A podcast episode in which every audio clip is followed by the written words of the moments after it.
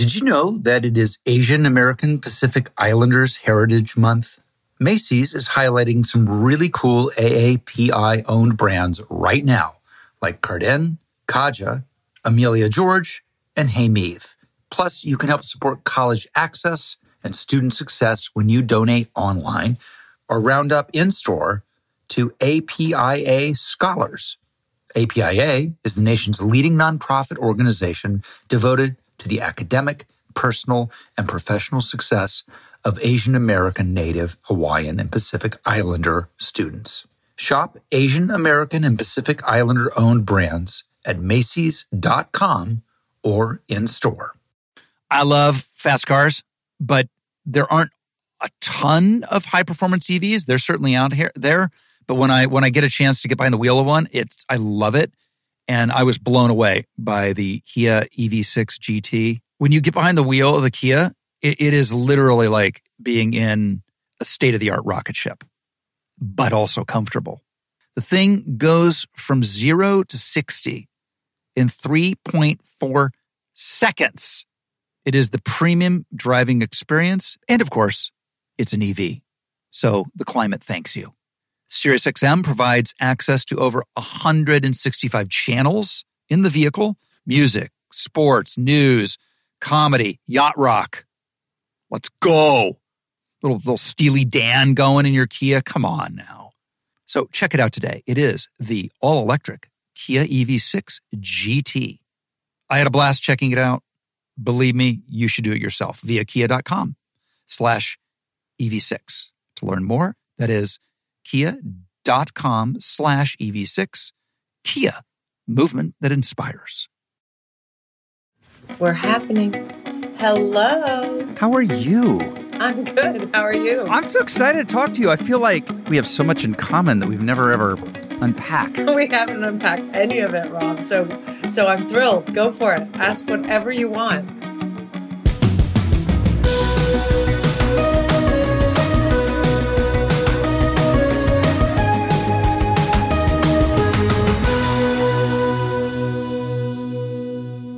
Hello, everybody. Welcome to Literally with me. Um, well, listen, if you were living and breathing at the end of the 90s and into the 2000s, you were watching ER and loving it and eating it up. And if you were living and breathing um, in the last few years, you've been watching The Good Wife and loving and breathing and eating that up. And we have the titan of both today, Julianna Margulies, one of my favorite actors and one of the most accomplished women in television and in other areas too, as you'll find out. She's an author, has her new book out right now Sunshine, Girl, An Unexpected Life. Good title. Jealous. Very jealous of that title. Should have thought of it for mine. I didn't. Anyway, stay tuned. Uh, we're going to get down to it with Julianna Margulies. I like to start out slow. It's early for me. I've barely had my coffee. Um, it's early for you. It's ten thirty in the morning. What to, time do you get up? Well, see, you have to understand. I, like you, have been when when I work. It's always like your call is four forty five pickup, right? right? And so normal for us actors. Yes, normal for us actors. So then when I'm not on doing a TV show or on camera, I'm like, I'm, i sleep like an eighteen year old. I, I or like a. I mean, you you know, it's like the way like teenagers sleep, where they're like, you just come in and they're still in their bed. That's like the way I like to roll. You are a lucky, lucky, lucky human being. That that has never been my um my luxury in life. I wish. I mean, I do get up earlier now though because I'm I'm um, meditating in the morning. So I've been waking up in time to medicate. Medicate, yes. Medicate. I wake up in time to medicate. I'm like Elvis. I wake up and I pound pills. Um, no, no, but um, but which is I got to tell you that's no good because you wake up and you meditate and then you, what does that do? Put you back to sleep. fucking disaster. Well, well, sure, yeah. You should do the heads. We during the pandemic, my husband and my son and I were doing the Headspace. It's like a cartoon, mm. um, at night, and just to sort of help all of us sleep better, and it really worked. It was great. Now, it, I've done Headspace on my phone. Is that same guy yeah. with the wonderful, almost Geico? The Geico yes, voice. He's a little bit of a Geico lizard. Yeah, he talks like that. And, And- just breathe. I love him. Yeah. Andrew is his name. Andrew. No, so yes, it is Andrew, but it's um, for kids. So it's it's like an eight part series on Netflix that they did over the pandemic, which was remarkable because um, I mean I listen to him. I do it in my on on my earbuds all the time and and um, do it myself. But to do it as a family together and all like close your eyes together and sort of watch these beautiful, they're gorgeous drawings. It's worth it's worth checking out. That's so cool. I gotta. well, I started that. That like, you know, people have been telling me to meditate for thirty years. Like, that's the one thing you're missing, and I've never been able to to do it. And I started with that, loved it, and then um, got into TM, Transcendental Meditation. Oh yeah, I have a bunch of friends that are into that. How's that going? I love it, and I'll tell you why. The difference, because there's none of the now. Be aware of your core, and slowly think about your feet. Take it down to your feet, then back up to your. Think of the noise, the rain, the leaves. There's none of it. None of that. It's literally you have your mantra they give you, and by the way, that's the most disappointing uh, anticlimactic moment maybe ever where they give you the mantra. You're like, oh, this is going to be great. My mantra is going to be, you're an amazing actor. Or something. You know, you think it would be something great. It's like, That's the that's the antithesis of meditation, Ralph. well, that's probably why I was disappointed I think so. because I don't know what I'm doing. But my, but like they give you the mantra and it's it's gibberish, first of all, and it's meant to mean nothing. And at least I thought there'd be like an unveiling of a scroll, or like a like You Indiana were looking for where a production. I feel like you needed a production to get you interested. There was not enough production value. Yeah, yeah. That's for, that's for sure. But anyway, all you got to do is think of, think of the mantra, and then you're good. That's it. That's all I got to do. and TM works. That's good. You know, I I, I grew up with um with a with a very hippie sort of a hippie mother who meditated all the time, and I, you know, I was on ashrams when I was six years old while she was like off off doing her things, and I had to sort of find my own entertainment. So for me. I've always been a little bit resistant to meditation because what I saw as a child was all those people who meditate seem to have their head in the clouds and didn't seem to realize I needed to be picked up from school on time. So Did we have the same mother? probably. so I was very resistant to I mean I was a yogi and I did all that stuff but that was about exercise that to me and breathing it wasn't about sort of finding your inner mantra. So for a very long time I resisted it and then when I met my husband um, he had just the day after the day I met him he had just come back from an 11 day silent retreat No. um, yeah, up in Lenox, Massachusetts. By the way, which I've never done, um, he said what was so fascinating to him was that um, it started out with 20 people and only nine survived. The, the full 11 days.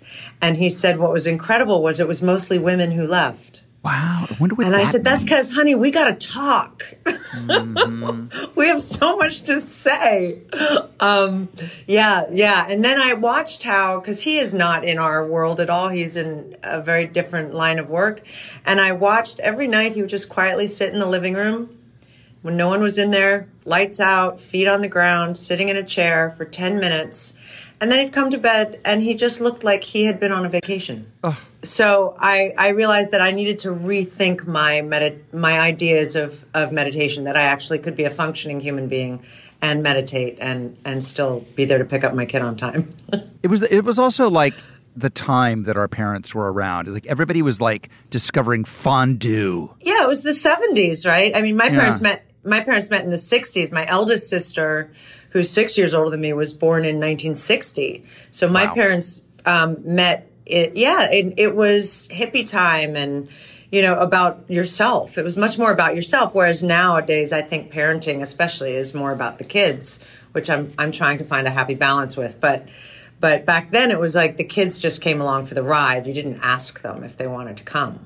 Your childhood was kind of fascinating. Your mother. To, to tell me, pronounce actually the interpretive dance that your mother taught. What there's a name for it. It's very interesting. Yes, There is. It's called Eurythmy. Um, kind of like the Eurythmics, like Annie Lennox is the Eurythmics. Actually, Oh. she apparently sent her children to Steiner schools and took and and I, I think the story goes i could be wrong you may have to fact check me but the eurythmics come from the the word eurythmy which is a form of movement um, it's through speech and music um, and my mother who had been a ballerina um, and then discovered anthroposophy which is a philosophy that rudolf steiner created um, she then she then tra- was trained in eurythmy and taught at Steiner schools um, all through my childhood. Tell me about Steiner schools. Hmm. Is it like Montessori where there's no grading and it's a lot of macrame? Um, so some of it can be like that. It is different. Um, it's very much focused on young children and and what they are ready for intellectually. So a lot of it I do agree with in terms of the early childhood education. I think um, I did not send my son to a Steiner school um, because I just I feel like a lot of their methods are antiquated. In in for an example, um, we were never allowed to watch television or um, any any electronic devices. Although there's there's great arguments for this because if you if you go to Silicon Valley, all those guys, all those rich, rich, rich guys who made all their money on tech, send all their kids to Rudolf Steiner schools because they know how I've heard that. how addictive all of these things can be and how it does cut you off from human interaction. And so that I do understand, but I think there's a fine balance with it. And I think in terms of higher education and when you're prepping to go to college, you need computers and you need, I mean, there, if I always say to people in the Steiner community who ask me why I haven't sent my child to a Steiner school, I say, you know, if Rudolf Steiner was alive today, he was, he was a, sci- he was a scientist, an architect, a, a, a writer, an anthropologist. He would have said, What are you doing? Get with the times. The computer age is fascinating. And I feel, I just feel like the people who have sort of carried on his mantra haven't really dug deep enough to realize that actually the convenience of the technological world is at our fingertips. And if it's used wisely and taught wisely, it can benefit every student. So, um, so I have a I have a, a love hate relationship with Steiner schools. Although I personally do feel like I got an incredible education, but I was very self motivated as a student. Whereas, like my sister, who would prefer, you know, to smoke pot and and hang out with her punk friends she sounds like a genius. That's that's I love that. you know, instead of her getting kicked out of school, they were like, well, Rachel's special. You know, she has all the, and yes, she is. She was a musician and she was incredibly smart and funny and whatever, but she was getting D's and they were okay with that. You know, they didn't kick her in mm-hmm. the ass. So in the high school I went to did do grades because for them, I went to a high school in New Hampshire, which was only a high school. It's a boarding school. I didn't board there. My mother was a teacher, so I, I was a day student.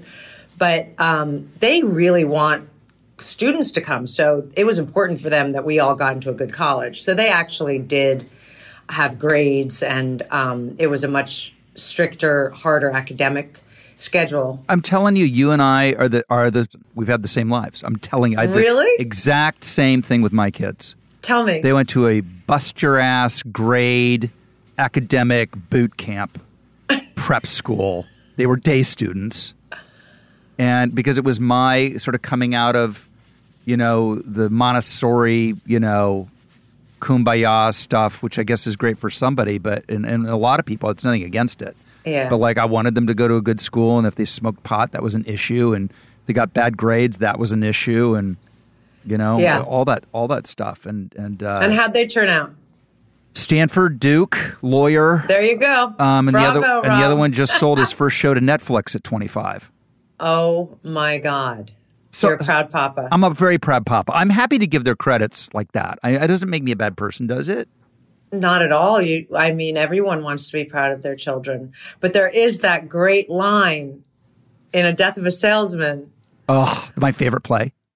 on, I mean, truly one of the best plays ever written, written in three days, um, No, by the great Really? Arthur Miller. Yeah, he wrote it in three days at the No age of 20 way. at the age of 23. How did I not know this? Oh Yeah. my god. Yeah. But there's that incredible line when Willy Loman is talking to his friend who he's always borrowing money from. He's talking to his son, waiting for the friend to come out of the office. And the son is just bantering back and forth. And then he says, Listen, I have to go to DC. And then the father comes out, and Willy says, I'm really sorry, I got to borrow more money. And he goes, You know, um, he goes, How about my kid, huh? Off, off to go and argue in the Supreme Court. And Willy says, What? He told me he was going to DC. He didn't tell me he was arguing in the Supreme Court. And his friend says he doesn't need to. He's doing it. He hmm. doesn't need to tell you. Doesn't He's doing to. it. He's doing it. I always remember that line and think, wow, if that that is not a sign to braggarts to shut the fuck Shut up. the fuck up. I know. It, it really is a remarkable line, and at 23, that Arthur Miller knew to write that just blows my mind. Um, but yeah, he doesn't need to; he's doing it.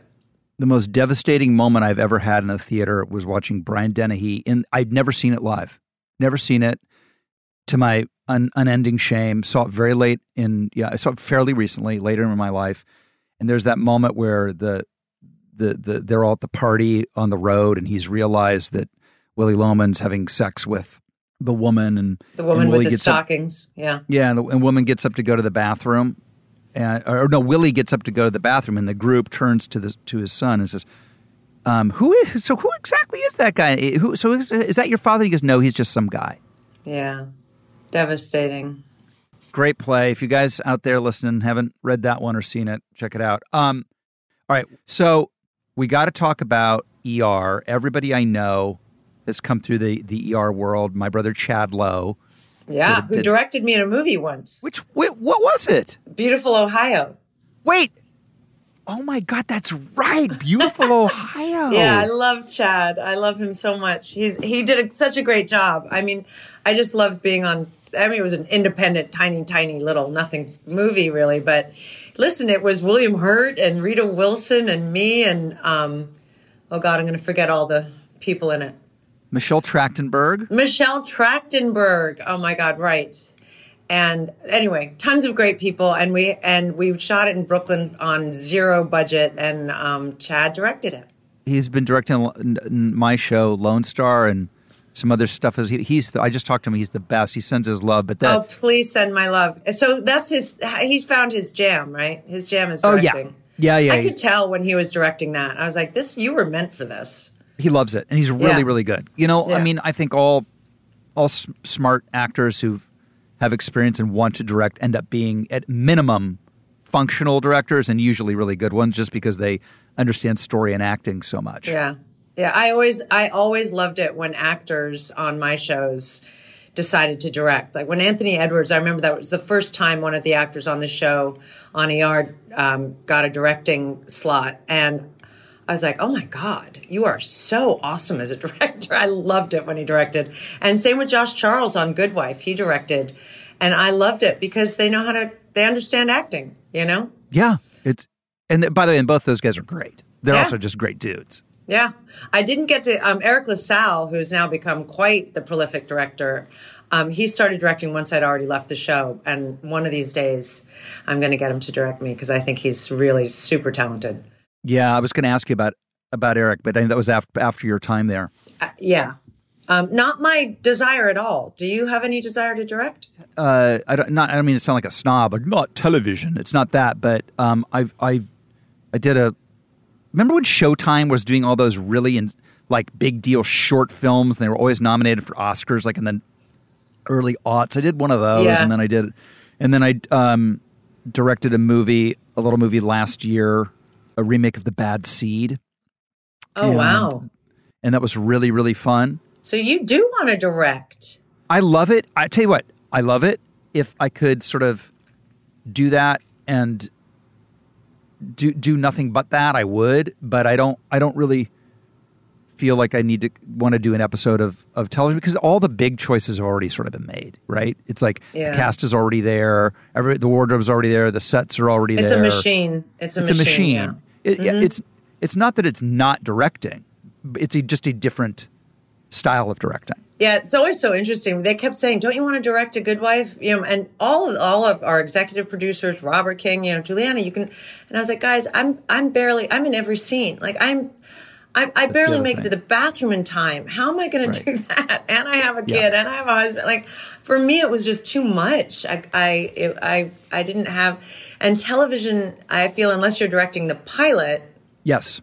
um, where you get to set the tone, and um, and that's what made ER. You know, Rod Holcomb, the way he directed the pilot of that show using the Steadicam as the seventh character, um, and and and um, Charles McDougall, how he directed The Good Wife. Like those guys, they create a template, and then people follow that template.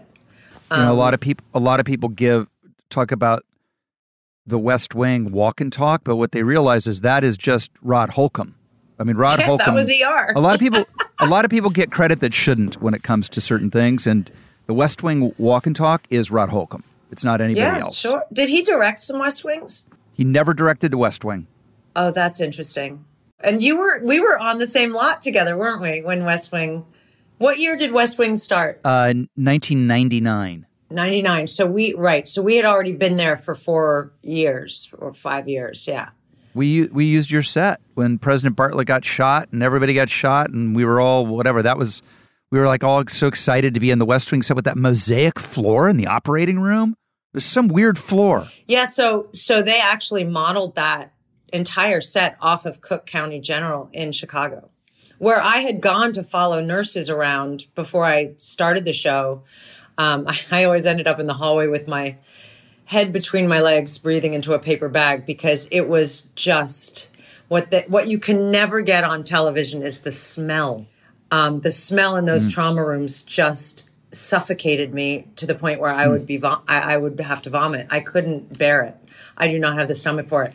But those Cook County hospital rooms, which have been around for a kind of 70s feel, you know, the mm-hmm. floors and the tiles and the color and the trauma rooms. So that that was all pretty authentic stuff, yeah. And we'll be right back after this. If you're thinking about doing some home remodeling, check out Window World. Go to windowworld.com and check out their Windows Inspiration Guide. The guide is a dream book of page after page of beautiful windows. It's not just about how good they look. These beauties earned the Good Housekeeping Seal and Energy Star certification. Go to windowworld.com to schedule your free consultation. Tell them you heard about it here on Literally with me, Rob Lowe. Window World, America's exterior remodeler. So I came home to a little gift in my bathroom the other day from our friends at Harry's. To get what you want, you have to challenge the status quo and blaze your own trail. You know who challenged the status quo? Harry's. They saw customers getting ripped off by questionable products in the shaving industry and decided they had something better to offer. So instead of charging the same old ridiculous prices, Harry's found a way to make their beautifully designed razors, and they are beautiful, for a fraction of the price of the other big brands. Exceptional products, honest prices. That's Harry's. They have the highest customer satisfaction in shaving history and a no risk trial. Don't like your shave? No worries. It's on them. Convenient subscription options that you can cancel at any time. And Harry's also has other self care products that meet the same quality standards as their razors. Richly lathering, skin softening body wash and scents like redwood, wildland, and stone, and an extra high quality, amazing smelling deodorant for just five bucks. I love their stuff. I'm so impressed by Harry's products. All of it. It's all good. Don't settle for the status quo. Blaze your own trail with Harry's. Get started with a $13 trial set for just $3 at harrys.com slash rob. That's harrys.com slash rob for a $3 trial set. Shopping for humans is hard. Shopping for your dog is easy. Thanks to Bark. Every month, we deliver toys and treats just for your pup. They deserve to be spoiled every month. At Bark, we send your dog a whole collection of toys and treats made just for them every single month. Whether it's our fun plush toys or our ultra tough toys from Super Chewer, we give your dog exactly what they want. And for a limited time, we will double your first box for free. To get your free upgrade, go to barkbox.com slash rob. BarkBox is so convenient and delivers straight to your door and more importantly, right to your dog I can't wait to try out BarkBox. My dogs need their toys, particularly the chewable toys. Sign up now at barkbox.com slash rob for an exclusive offer. This ad is now over. Let's get back to petting our dogs.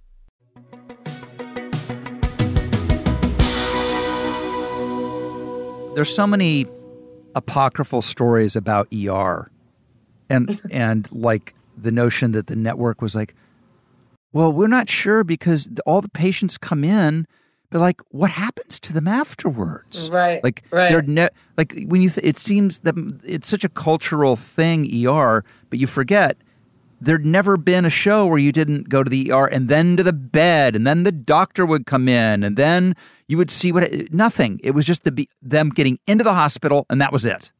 Yeah, George George Clooney always used to say the best the the best thing about our show is you see a guy come in, in in on a gurney with an arrow literally through his head, and he just wipes through, and you never hear about him again. That's life in an ER. You know, they come in, they leave, and you never see them in between. Um, and that, yeah, it was a really fast paced.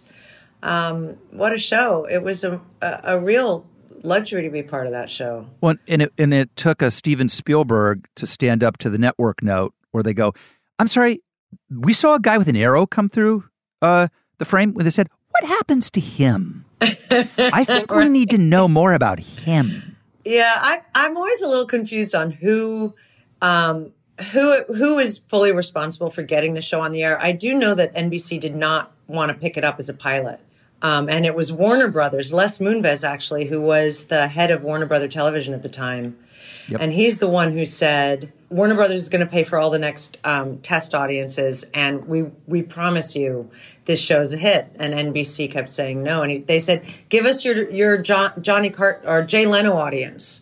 I think it was Jay Leno was on. Um, give us them. Give us your audience. And and sure enough, the audiences ended up loving it, and and they put it on the air. But it was a fight. It was a fight to get it on the air.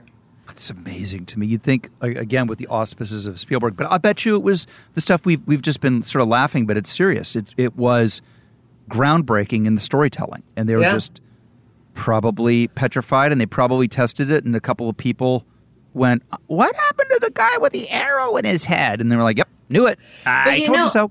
This is where I find everything so incredibly interesting in terms of timing, because so Steven Spielberg was moving offices, and one of his uh, one, a guy who worked at Amblin at the time was emptying all the shelves and found this Michael Crichton script that he had written in 1972 called ER as a film, as a two hour film. And like they were throwing things away, and he started looking at it. He was like, "Well, it's Michael Crichton," and then he said, "Well, this isn't a good movie, but it would be an amazing TV show." That's how ER came about. And to think that that script could have just been uh, thrown away, you know, but it just so happened that that person found it from, you know, n- from 20 years before. And then Michael Crichton looked at it again and said, wait, you know what? You're right. Let me, let me rework a few things. Let's make it into a two hour pilot instead. I mean, the confluence of events leading up to one of the biggest shows in the history of television, it, I, I can't not marvel at that, you know? It, and then what it did to all of our careers, it's just one of those things where it's, it's mind boggling to me that it all actually happened. And yeah, that's I'd forgotten. How did I forget about Michael Crichton? Michael Crichton, for Michael God's Crichton sakes. wrote the pilot. Yeah. the tallest, smartest man who ever lived. Six foot seven. I always used to, I loved him so much. I really loved him. He was a gentle giant, just the kindest man. When you saw Michael Crichton with your own eyes, you were just like, you could not believe how tall he was. No, I know. And you, I always felt embarrassed um, to stare, you know, even if I was talking to him because you're, you're looking so high up. Um, and he always sort of like, was like a giraffe that, you know, he would sort of come bend down a little bit for you. But he was just the sweetest. And his wife is lovely. We stay in touch. Um, anyway, it was a, it was a great group of people. Were you there for the live ER episode? Oh yeah. I think that was our I want to say our third or fourth season. I was there for 6 seasons. Yeah, Tommy Schlamme directed that. And um and I was the only cast member who was against it. I'll take the heat for that. George and Anthony thought it would be fantastic. and everyone was excited about it. And we were doing two, we had to do two live feeds. So we had to do New York and then LA. So we, we actually Yeah. shot, we actually did it twice. And I just, you know, I, I came from theater and I didn't like that they were tearing down that fourth wall. Um, because what I loved about ER was that people sort of disappeared into these characters' lives. And I was so afraid that with, with it being live and us looking directly into the camera and talking, that people would somehow feel distanced in a weird way. But anyway, um, I never saw them because I was doing. I was going to say, I was going to say, now with with time has gone by, were you on the right side of history or not? I don't know. I, I, I don't know. I, I remember reading one review um, saying something like, uh, oh God, and, and Julianna Margulies spilled her coffee, but it was live. So she couldn't clean it up and do it again. And I thought, God, you're idiots. That was the character. My character spilled her coffee. You know, like I didn't, I didn't like being opened up to that kind of ridiculous criticism because it, it, it didn't help our story. You know, I was like, no, that that was a conscious choice that Hathaway spills her coffee there because she's nervous about the cameras being. So I don't know. I don't know if it worked. You'd have to ask someone else. I think that ultimately people felt it was very successful and it brought back. You know, George did it later with, um, um, oh God, and Brian Dennehy was in that. Um, Yeah, what was it? I remember it was some Failsafe. fail safe. George directed Failsafe live, or yeah, I think he directed it. I feel like those things are always you want to like them, you should like them, you see them, and you don't like them. That's sort of how I come down on the live those live shows. I don't know why. It's just the way they're shot. It's it's just I, they feel flat. It's hard. Well, they feel like General Hospital. Yes, it, it's it is. It's very um, flat and it's very bright and it's very video. It's a video. That's um, it. I think I think my understanding of of like coming from where George was coming from, wanting to do live TV, was it. You know, we all owe our careers, you, me, and everyone else who's had a, a illustrious television career, to where TV came from. And I always Right. feel like George's way of repaying that was to pay homage to these um, to the greats to the to the great television shows that were shot live because that is a real combination between theater and television you know? And and there is um, so many television actors or and film actors nowadays never have to do theater right? To get Oh, sure. to to to to become an actor. They can go straight whereas that never you always had to do theater and especially to a live television audience that's theater and you don't get to have a second take. You have to power through the the whatever the mistake you made or the line you don't remember and and and rely on your technique and your talent rather than a second take so i always think it was his way of paying homage to the people who came before. And so that way i do respect it and understand it. I, but i'm not sure i like to watch it. I think you're right. I, i'm not, not yeah, sure. it- even the musicals that NBC is, are doing. That's like you want to watch, you want to love those live musicals, and and some of them. I, I remember I actually liked the Sound of Music. I thought was great, but the Sound of Music is so great, it's hard to ruin that. I dated the the produ- the executive producer of The Sound of Music. I dated his son once. Uh, his uh, sorry, he it was his great grandfather who's executive produced it, and I dated him. And I said, "What did your did your grandfather ever make another movie?" He goes, "Never had to." It was Never The Sound to. of Music. Doesn't have to. He's doing it. yeah, it's fine. when you decided to leave ER, here, I, here's what I heard. Um, you between me leaving West Wing and you leaving ER, we're in a very exclusive club. You and I, What year did you leave West Wing? fourth year. Was was yours a, year to year contract or a six year no, contract? no, I had signed. I had signed a, a full deal and asked to be let out of it. Oh, And you and you were just didn't re-sign, correct? Correct.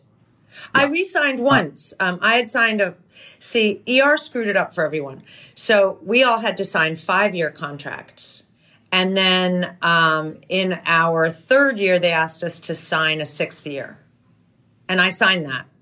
And then in our sixth year, they asked us to sign eight another two years. And I said, uh, I mean, I write about this in the book. Um, yeah. Be- because it, it, it, it is something that seems to have defined me in the business. And um, I never really wanted to talk about it. And um, I finally realized that in order for me to um, help other people too, not just not just explain my part of it, but um, I gave a commencement speech at my alma mater in 2010 um, at Sarah Lawrence College, and I was thinking of how I could help these students go out into the world. You know, like what what could I say to them that their parents haven't already said, or that they didn't already know, or you know? And I thought my experience, I I can I can talk about my experience. So that was in 2010 was the first time I left ER in 2000. So 10 years later was really the first time I publicly spoke about it because everyone, um, there was terrible backlash. And I don't know if you got the same um, response, but I, there was a lot of backlash to my leaving. Who does she think she is? You know, that's $27 million. I think it's important to understand that this was not an easy decision. This wasn't flippant. This wasn't me laughing $27 million in the face and going, ha ha ha, I can make that any day of the week. This was a harrowing, difficult decision for me. And I had already, because I knew my six years contract was going to be up, I had already signed on for a year of work right after ER. So without knowing about the 27 million yet, I had already signed on to do a play at Lincoln Center with Jason Robards and then to go and play Morgaine mm. Le Fay in The Mists of Avalon, one of my favorite books of all time. I was going to get to play the lead and live in Prague and ride horses and do. I, I, was a horseback rider as a kid, so to be offered something like that was just a dream come true. And then the twenty-seven million dollars showed up. So I'd already said yes to Jon Robin Baitz to do his play. I'd already said yes to Uli Edel to do his miniseries for TNT, and I thought I was doing great. I was you know, wow, I've, I've, I was 32 years old at the time. Um, I had paid off my mortgage and I got to go back to New York where I'm from and do theater and then go off to Europe and ride horses and swing swords with a great director. Yep. Um, I had I had seen Last Exit to Brooklyn, which Uli had directed, and I was just slayed by that film. And I thought, this is what you get to do when you've done six years on such an incredible show you know, I wasn't married, didn't have kids, free girl. And I was looking forward to it. And then that money got thrown at me. I, I everyone I talked to, I asked everyone for their advice. I'm a big believer in talking things out and asking people what they think because I think it's very hard to sort of to to to see yourself in your from your own perspective. You need to see yourself from everyone's perspective. So everyone that I respected, I asked, and everyone said, "Don't be an idiot. Take the money. Um, it's just two years of your life." Oh, so everybody, so everybody you asked said that. Pretty much, yeah, yeah. oh even God, right. even and and what was interesting about everyone's argument to me was, "You'll never have to work again." Women never make that kind of money in this business, and you'll never have to worry about about money, yeah. right? You'll you'll be set for life, basically, is what everyone was saying. And then I I um, I I still wasn't comfortable. I, I, I was not comfortable. I had planned my whole year, and I was really looking forward to moving home. Um, LA was great for me for a while, but I'm a I'm a girl who needs four seasons. I grew up in in Europe and New York and New Hampshire. Like I I need to feel like I'm moving forward with a f- spring summer fall yep. and winter. You know, my wheels turn that way. Um, and my parents um, were in the Berkshires, and I, although divorced but close by to each other, I wanted to come home. So I called my dad and I said, "What would you do?" And he said, "When is enough enough, honey? Did you ever dream that you would have made the amount of money you've already made? That you'd have money in the bank?"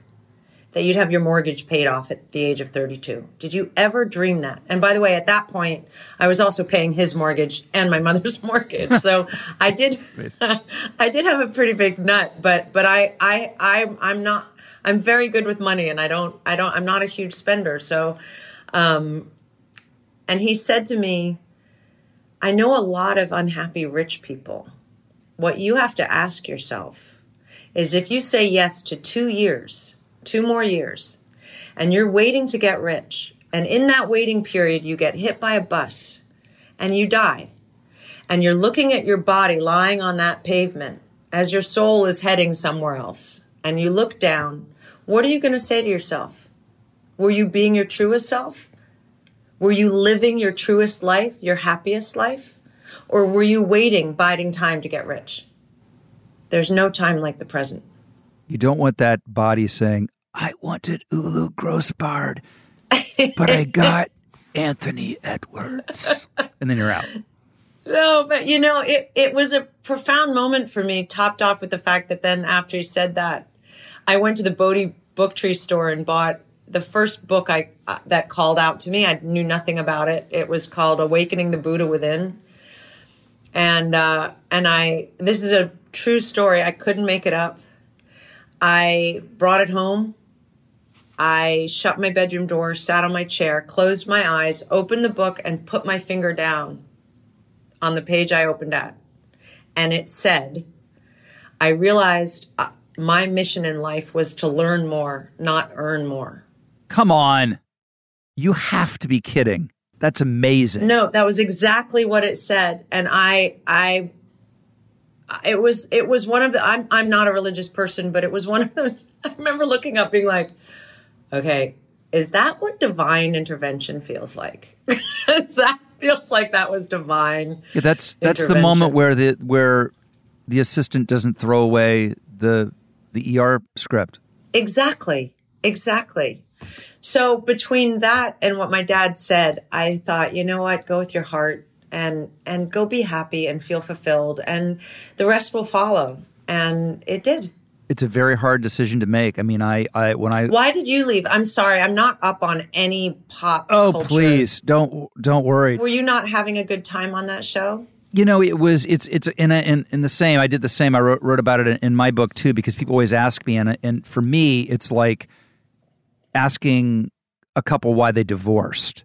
It's like a very complicated, two sides to every story, hard to put into just the first conversation type of thing. It really took chapters in a book to do it, and even then doesn't do it justice. But the long and short of it was I was not enjoying the experience of making the show. I was loving the show, uh.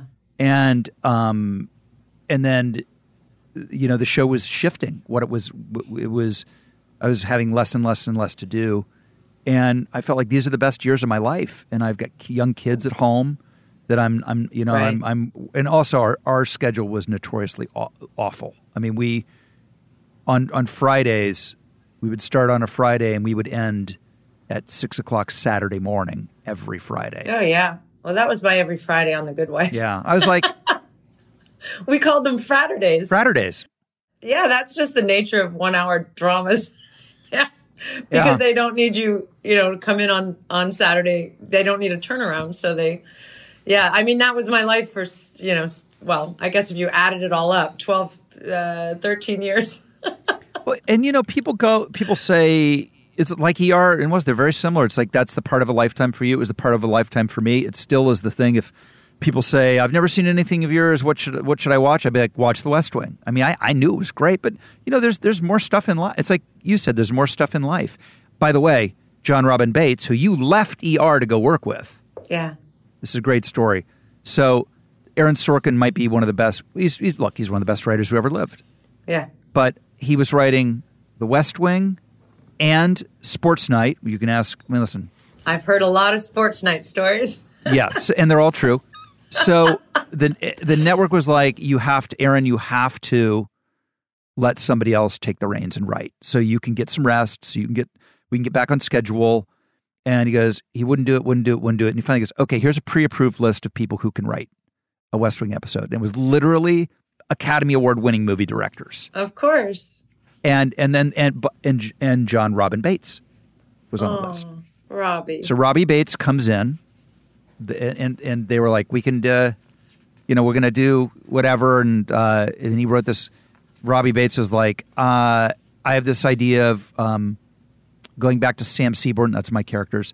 Uh, uh, he he has to leave during the campaign, and it's a big deal because he's got to go back to Ohio because his mother has Alzheimer's, and we're going to examine that. And by the time the script was done, it was uh, they went back to C.J. Cregg, Allison Janney's mother's house, who had Alzheimer's. Oh, it was no longer your character's house. It was no, yeah. So that was that was the kind of stuff that started happening for me. And the other thing is, is for me, like you, when you were talking about your um, commencement speech, I wanted to show my kids, like if you're not being valued in in something that looks great to the outside world, you know, you gotta advocate for yourself.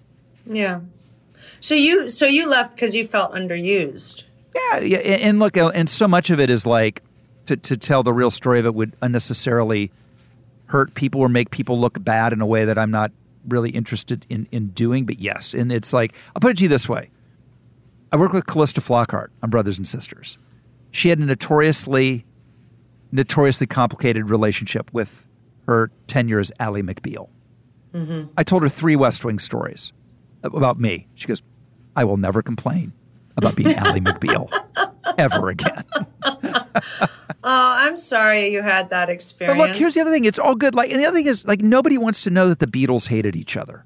Nobody wants to know that. They just want to hear "Hey Jude" and love it. Right. And it's it's the same with the West Wing. It's like it's all good. It's it's fucking good. It's all good. Nobody cares. I don't care anymore. It's all good. Yeah. I mean, I think you get also to a certain. Um, I mean, I didn't leave ER because I didn't love the character and didn't love the people. I left ER also. I mean, uh, there, a big part of it was I also felt like my storyline kind of ended when George left. Our characters yeah. were so intertwined, and and they gave me the most beautiful ending. Yeah, which they did. was you know, and we shot that in total secret. By the way, the cast didn't even know the hair, makeup. I did my own makeup. I stole my wardrobe out of my trailer, and they flew us up um, to Seattle, and we shot that just um, with our our cameraman doing the lighting and the camera, and John Wells directing, and we we shot that, and the the poor people who owned the house that we used their backyard had to sign a. Uh, their, their, life away, yeah, but um, and then it got put into a vault at NBC, and no one no one knew. Anthony Edwards, no, none of the cast knew until it aired that we had done it. Oh, that's so great! Though, talk about um, delivering for the fans. I know. And that's what I felt like I felt and both of us, both George and I were like that's, you know, they never gave us a wedding on that show and and and that was our way of saying, here, we technically got married. you can all yeah. rest. Um, but I but you know, I didn't leave that show with any um, bad feelings. I they always wrote so beautifully for me, for my character. But uh, someone was explaining it from a fan's point of view, which which you and I don't think of. I mean, now I kind of do, but mm-hmm. fans get really like they're heartbroken when their favorite character leaves the show. Yeah. Yeah. And it there's and and that's a testament to the show and the acting, right? Because when when people are so invested in your character, you know, and that I started feeling bad, you know, for people who were heartbroken that Hathaway left. But but I'll tell you what what it did do um, there I was doing an, I mean, I didn't leave to become some big movie star. I left to do a play at Lincoln Center for $235 a week. You know, I didn't have any grand illusion that I was so, that I was right. some Sandra Bullock. You know, that wasn't, and that was why I was, that, I think why the, the press mostly was so cruel. They're like, who does she think she is kind of thing. Because, um, and this, and my dad really helped me through this too. My dad was a really smart, wise guy. Um, when there was a whole bunch of backlash happening and and and those women on the view were were just I happened to be at the gym one day and that was on and they just went at me with their knives sharpened. Um, even Barbara Walters holding up the cover of, you know, New York Newsday. Who does she think she is? She's no spring chicken. I'll never forget those words. Um, that was nice. And I was just, I was devastated, mostly because I, I was embarrassed, A, that anyone was talk, talking about me. I'm, if you notice, never in the, ta- like, I, am just not that person. I'm, I'm not a tabloid kind of girl. Like, yeah. I never danced naked on tables or, you know, slept with the chauffeur. Like, it just doesn't, like, that's not my style. Right. So, that we know of. yeah, yeah, no, sure. I keep it yeah. under wraps. Um, but, and the idea of talking about money because, I grew up, you didn't talk about money. That was gauche. You, you never asked someone how much they make. Like you, so the fact that they were talking not only about um, the money and about my decision, but then they were saying, who does she think she is? I was devastated. So I called my father crying and I said, oh my God, dad, they're making fun of me. And he said, honey, it actually has nothing to do with you. your decision makes them think, what would they do if they had been in your shoes? And all of them would have taken the money. And you said, I'm fine without it. Thank you. And it makes them angry. has nothing to do with you. 100%. Your dad is a smart dude. Yeah, really smart guy. And I, I was like, oh my God. Now, of course, you know, I had to build a thicker st- skin and get over it, and I did eventually. But that's the truth. It's and it's what I do. It's what we all do, right? When we're in any situation, you look at someone's choice and you go, "Would I have made that choice?" Now, I I'm not someone. Um, I think everyone is in charge of themselves, and I I would never judge someone for a choice unless they murdered someone. You know, that that's not my business. I don't know what their life is like. I don't know who they are or how they conduct themselves. But um, and this is on a much bigger scale, but you know, when you see philanthropic people just giving their money away, are you saying yay for you or are you saying don't be an idiot and throw all your money away? You know, where yeah. where where do you yeah. where are you in that equation? So it's always about where are you in the equation, which is where criticism comes in. I took the criticism for being an egomaniac that that you know I wanted to be the star and I was jealous of Martin Sheen and, and you just got to suck it up and let that all go. And let's take a quick break. You know, the only thing I ever let interrupt my podcast? My dog. Take a minute now, please. Pet your dog while you learn about Bark, the company dedicated to making dogs happy. Every month, BarkBox designs and delivers a whole new collection of toys and treats just for your best bud.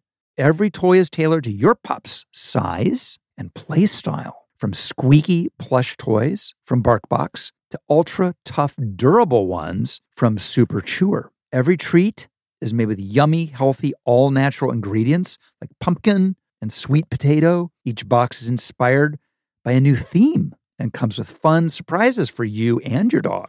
For a limited time, they'll double your first box of goodies for free. I love making my dogs happy. Love it. It's my favorite thing in the world.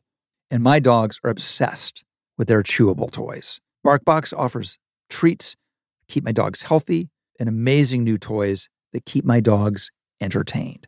To get your free upgrade, go to barkbox.com slash rob.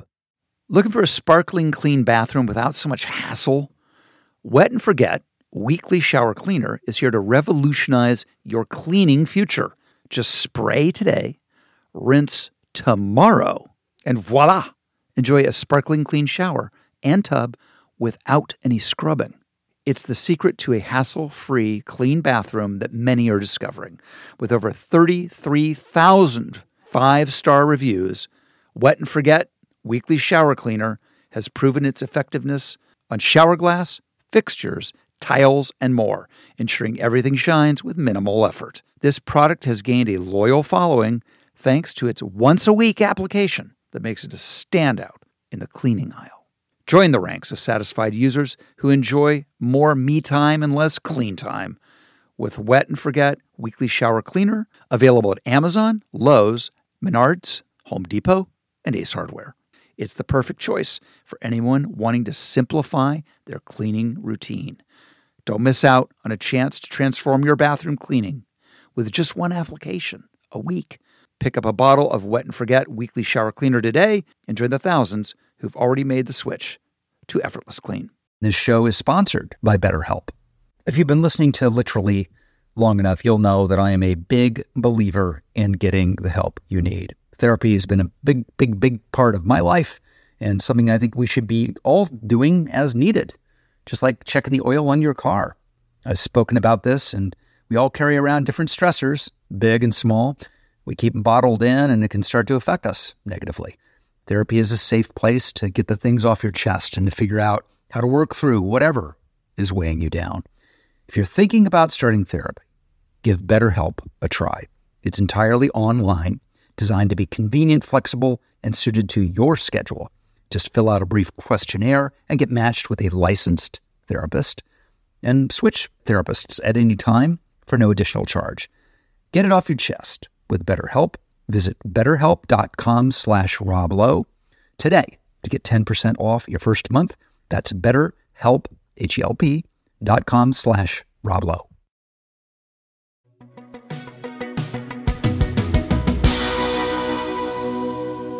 The other part of it is is like when you're working on a show and you're at like you're in the boiler room of the ship. Like when you're doing what we do, you know where every rivet is, you know wherever what, how the propellers are going, and that thing was starting to come apart. And listen, Aaron Sorkin left um, three months after I did, Oh, he did. and it, for the same reasons.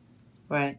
You know, so it's like, and here's one thing I don't want to be on: the the West Wing with somebody other than Aaron Sorkin writing it, because then it just and it became it became ER in the White House, which is fine, but that's not what what it was. Right. I also think, you know, it's really, uh, look, I did 156 episodes of The Good Wife. Right. Which is a great show. was a phenomenal show, but I used to sit with the Kings and and they would they would say to me, "Look, the next episode you're about to get, it's a filler." And I go, "It's a what?" They're like, "We're exhausted. We have this whole arc, but we have to save it for um, you know, whenever the ratings blitz Yeah, is. the I forget what sweeps, it's called. Sweeps. yeah. Thank you. Yeah, sweeps. They're like, "So these are going to be a couple filler episodes." And I'd look at them, I'd be like, yeah, but it's my face up there. Like I'm saying lines. like, wait, what? And and I finally grew to understand. Twenty, you cannot make 22 home runs every No. time.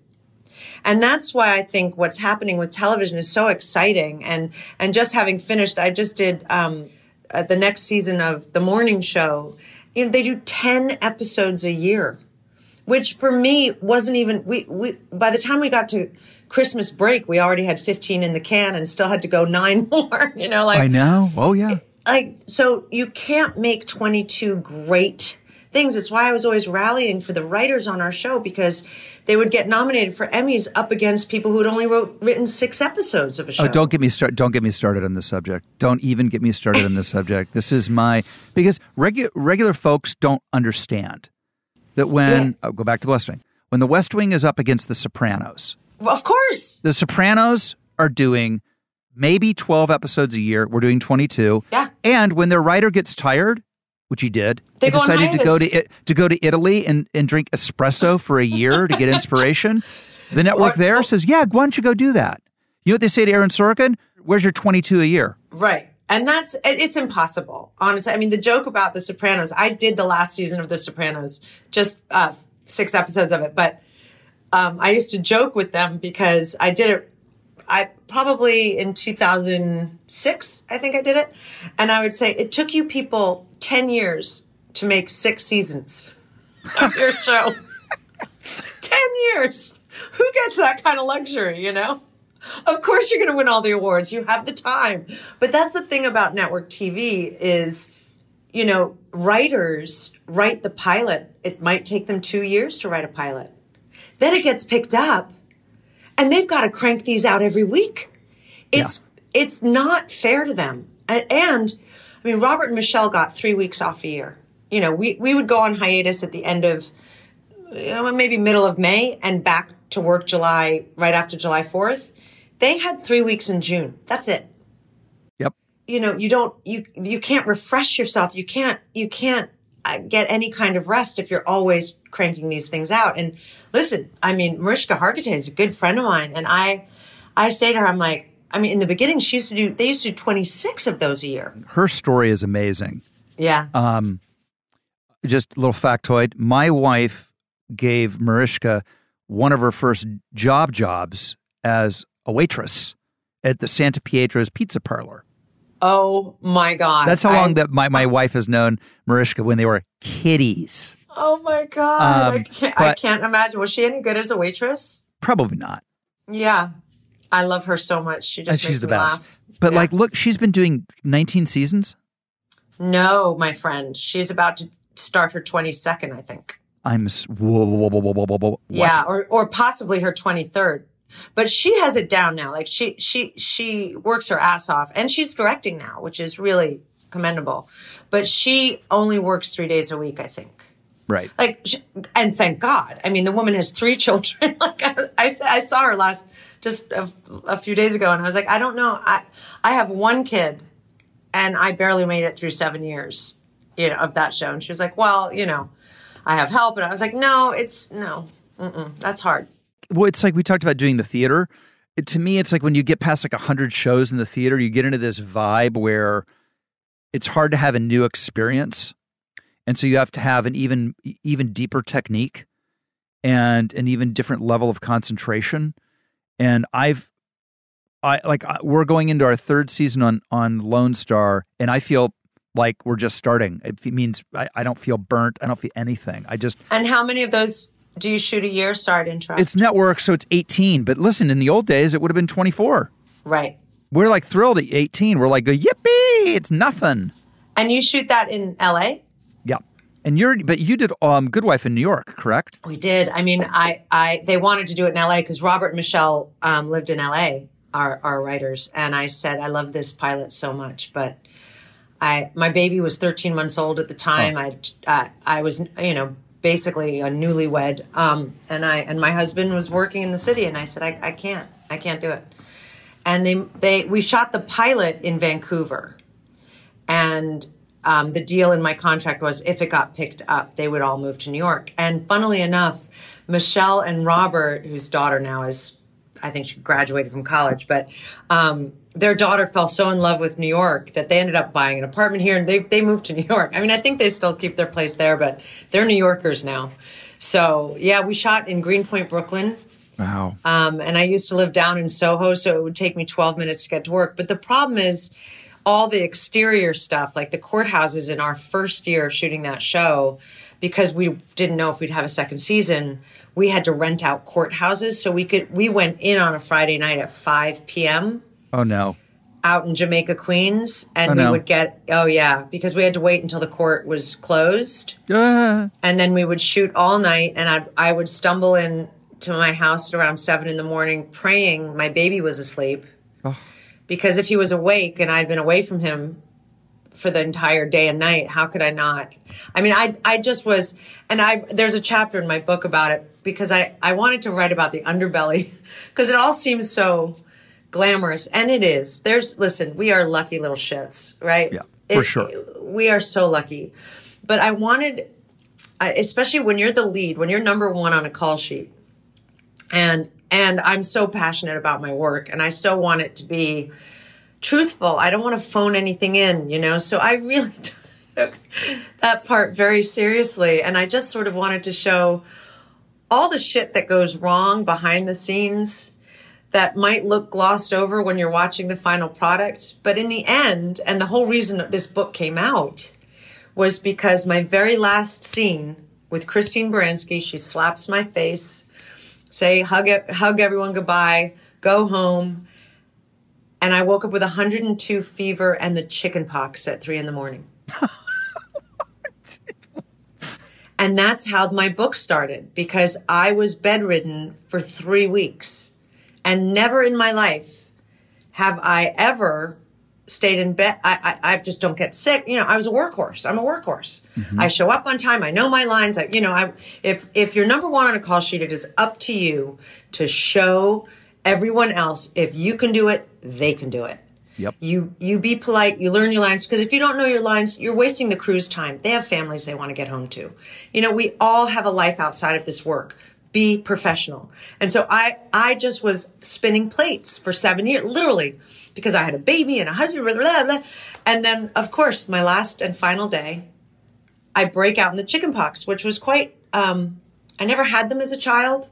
It's brutal My- for an adult to get chickenpox. It's really, really dangerous and tough. Oh my God. It was so uncomfortable. You can't, well, the first week is uncomfortable. Then you just look like a crazy person. So I couldn't do anything but lie there and think. Oh. And after spending seven years constantly running through a revolving door uh, with a to do list, it was cathartic and, and ended up being an incredible gift. You know, just like that, if that's not your body saying, slow down, stop. And that's how the book started because I just started writing um, once I felt better and could actually see. Um, I just started writing chapters, realizing that I'd been examining my character's life so intensely for seven years. I realized I hadn't really examined my own. And I needed to understand why that character gripped me so so strongly and and why sometimes she made me so sad that I couldn't find my way through the sadness. Mm. And so I started to unravel it all and realize like, oh my God, there's the I knew this when I was a baby.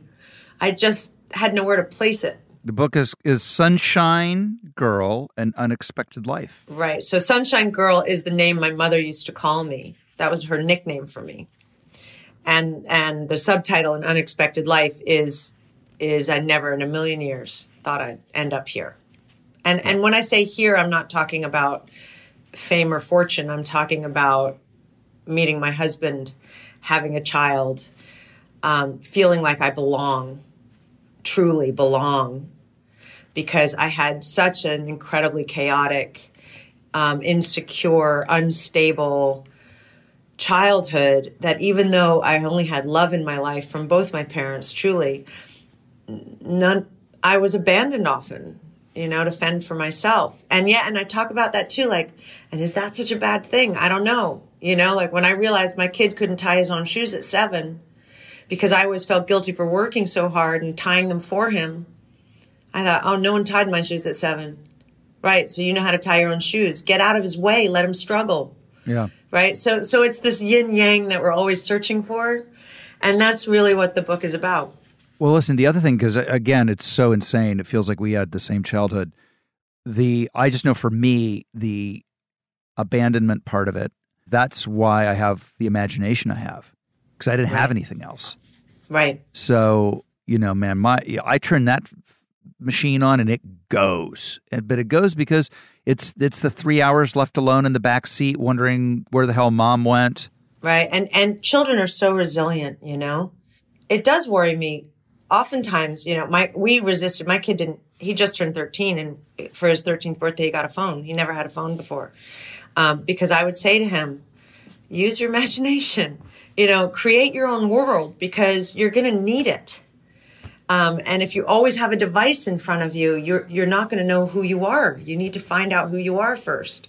Um, but I, I know that's met with a lot of eye rolls, but I, I take it very seriously because I, you know, at, at our house, um, we sit down to dinner and you walk in the door and you put your phone in the, in the basket by the doorway.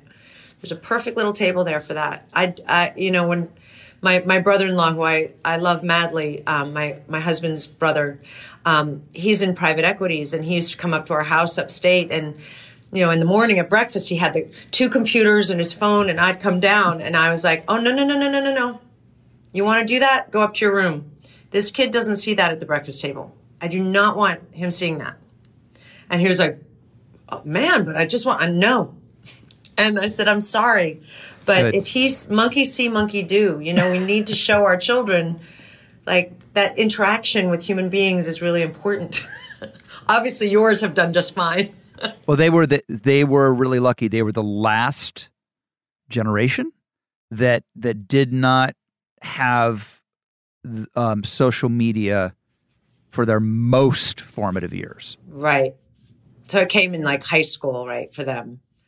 Yeah, exactly. Came in high school. Thank God. I don't know how you do. I don't know. How, I mean, my brother Chad has three daughters, all un- under the age of twelve, and I just don't oh. know.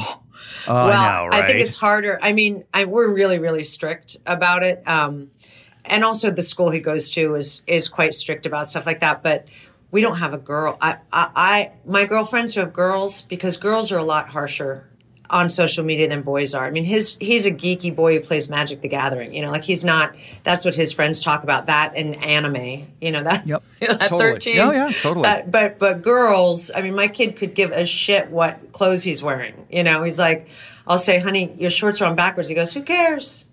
and you know, like he doesn't care. Yeah. He's a boy. He's a guy. He doesn't give a shit.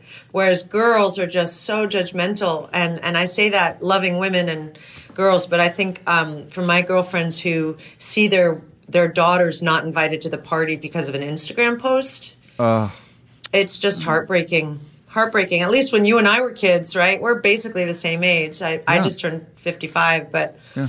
you know, at least um, I, I I never knew about it because there was, wasn't even a cell phone. You know?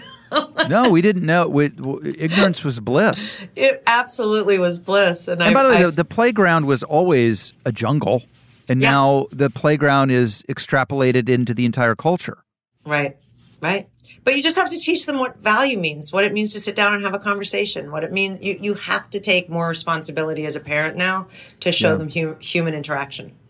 Yeah, you you, you model it. It really is true. Is they you- you model what it is. But the other part I, I realize is that no matter how hard we try, we're gonna we definitely screw up somehow. I mean, we're gonna screw our kids up. We are. Of we're course. just gonna in And- some way. Of course. You know, my mom, who was always about herself, um, you know, whatever she wanted, uh, was chastised by her. I have two older sisters, was chastised by her daughters for always putting herself first.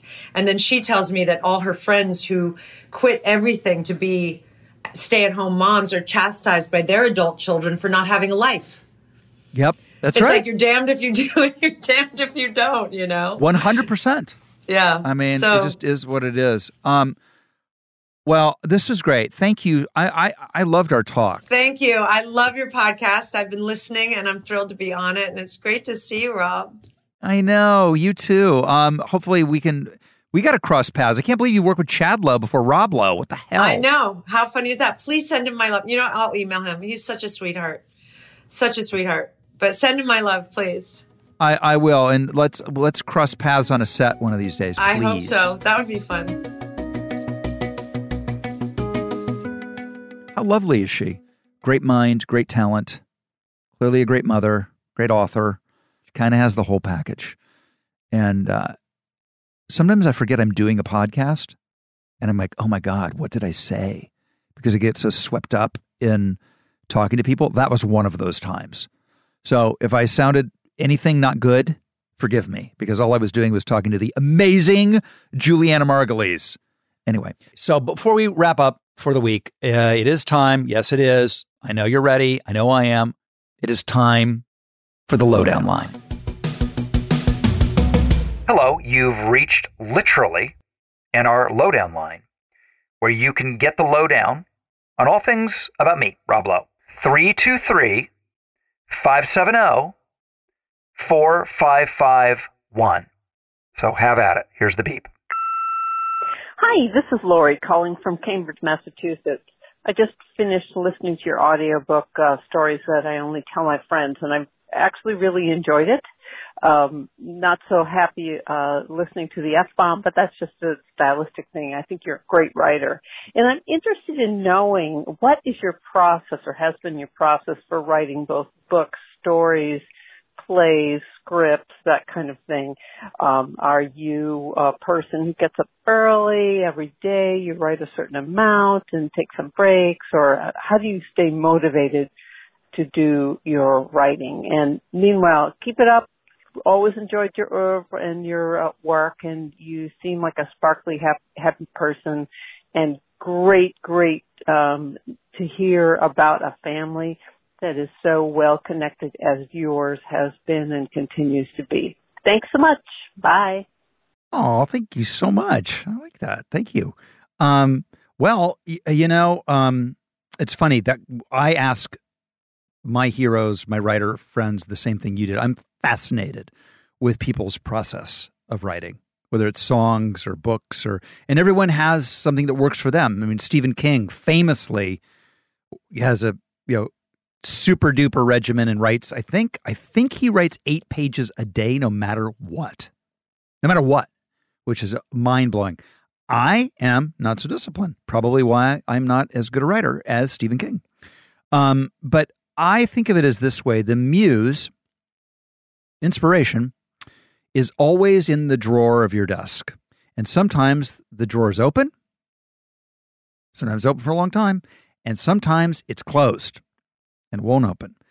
But you're never going to know what's going to happen unless you're at the desk. So um, I'm under no illusion about writer's block. Uh, I'm only going to get past it if I'm sitting with my pad and paper. It isn't going to happen taking a walk or clearing my head or doing yoga. Um, the muse will happen when you have your instrument in your hand. Um, I write anywhere, anytime. Um, I love being on planes because I'm uninterrupted. I've written a ton on planes, trains, and cars. Um, I've written on my lunch breaks, on sets. Um, I kind of find it really interesting to see how many different places I can write in. Um, I do not have a dedicated writing space, although I, I do have a favorite area in my house. And uh, I'm also a big fan of deadlines.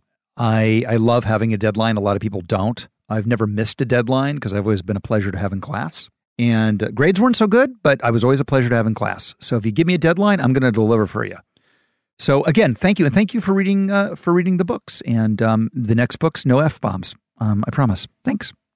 More fun to come next week. Um, don't forget to tell some friends about our podcast, and uh, don't forget to subscribe. See you next time. You have been listening to Literally with Rob Lowe, produced and engineered by Devin Torrey Bryant and me, Rob Schulte. Our coordinating producer is Lisa Berm. The show is executive produced by Rob Lowe for Low Profile, Jeff Ross, Adam Sachs, and Joanna Solotaroff at Team Coco, and Colin Anderson at Stitcher. Our talent bookers are Gina Batista, Paula Davis, and Britt Kahn, and music is by Devin Torrey Bryant.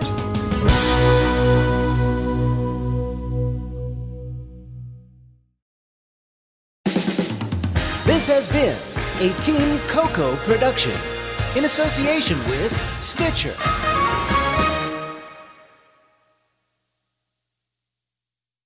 One, two, three, four.